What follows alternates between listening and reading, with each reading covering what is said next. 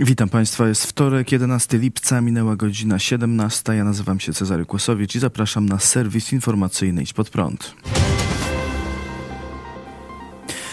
Dziś przypada 80. rocznica tzw. Tak krwawej niedzieli i symboliczna rocznica rzezi wołyńskiej. Dokładnie 80 lat temu ukraińska powstańcza armia dokonała skoordynowanego ataku na miejscowości zamieszkałe przez Polaków na Wołyniu. Premier Mateusz Morawiecki wziął dziś udział w obchodach Narodowego Dnia Pamięci Ofiar Ludobójstwa w Warszawie.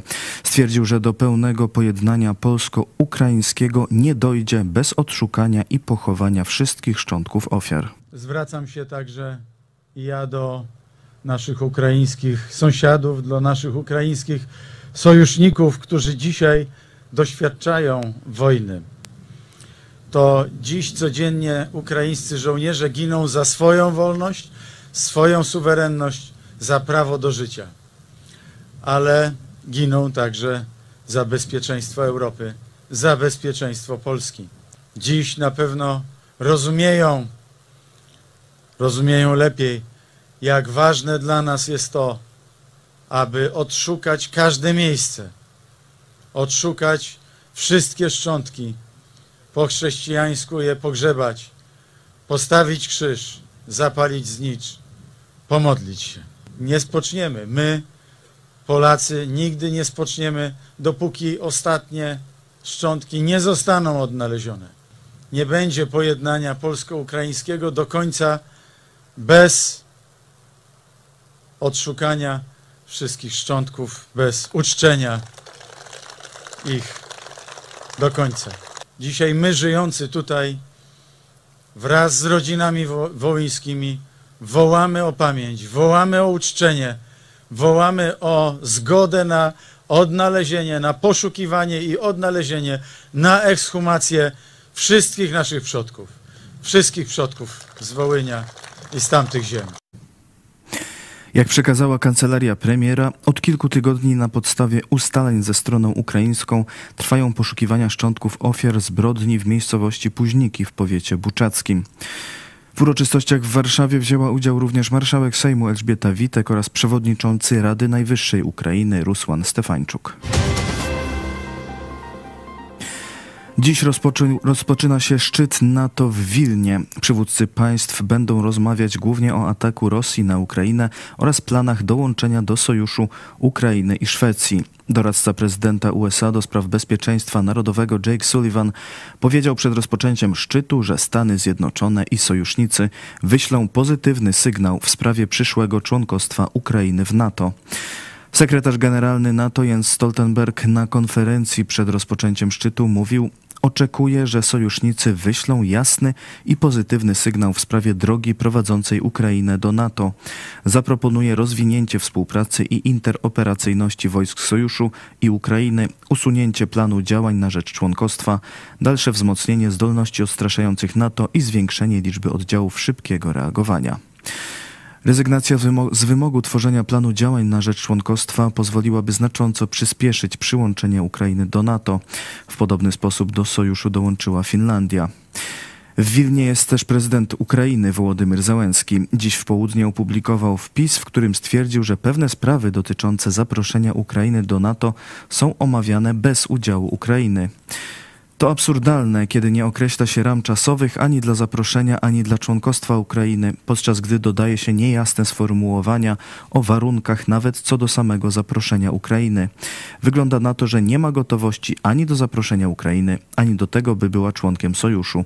To znaczy, że zostawiono furtkę, aby członkostwo Ukrainy stanowiło przedmiot, przedmiot targów w negocjacjach z Rosją.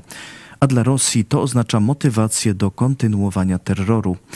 Niepewność jest słabością i będę o tym otwarcie mówił podczas szczytu, napisał Załęski. Wczoraj w Wilnie sekretarz generalny NATO Jens Stoltenberg po spotkaniu z prezydentem Turcji Recepem Tayyipem Erdoganem oraz premierem Szwecji Ulfem Kristerssonem przekazał, że Turcja w końcu zaakceptuje kandydaturę Szwecji do NATO. Prezydent Erdogan zgodził się jak najszybciej przekazać protokół akcesyjny Szwecji do Zgromadzenia Narodowego i zapewnić ratyfikację. To historyczny krok, który wzmocni wszystkich sojuszników NATO, napisał Stoltenberg na Twitterze. Premier Szwecji wyraził nadzieję, że również Węgry, zgodnie z wcześniejszymi zapowiedziami, zapowiedziami ratyfikują członkostwo Szwecji w NATO. Rządowa limuzyna z Michałem Dworczykiem bezprawnie jechała na sygnale. Według relacji dziennika Fakt, minister Dworczyk wczoraj po wywiadzie w Polskim Radiu w pośpiechu wybierał się na mszę odprawianą w ramach kolejnej miesięcznicy smoleńskiej.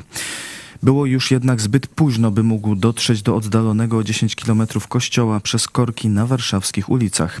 By szybciej przejechać dystans, kierowca rządowej limuzyny zastosował w sposób bezprawny sygnały świetlne i dźwiękowe dla pojazdów uprzywilejowanych, wymuszając przepuszczenie na drodze przez innych kierowców. Przejechał też przez skrzyżowanie na czerwonym świetle. Służba Ochrony Państwa poinformowała, że samochodu nie prowadził żaden z jej funkcjonariuszy. Wczoraj wieczorem Michał Dworczyk przeprosił za te działania i obiecał zrezygnować z transportu rządowymi pojazdami.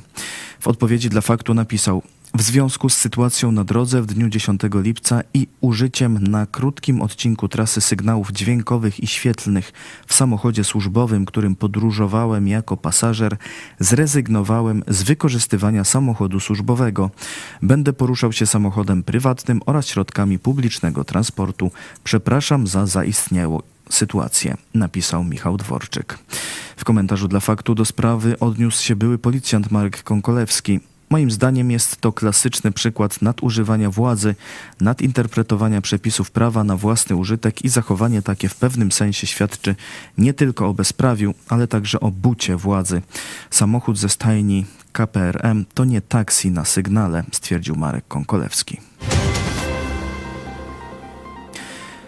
Masowe protesty w Izraelu. Tłumy ludzi z flagami, transparentami i racami wyszły na ulicę po nocnym głosowaniu w izraelskim parlamencie.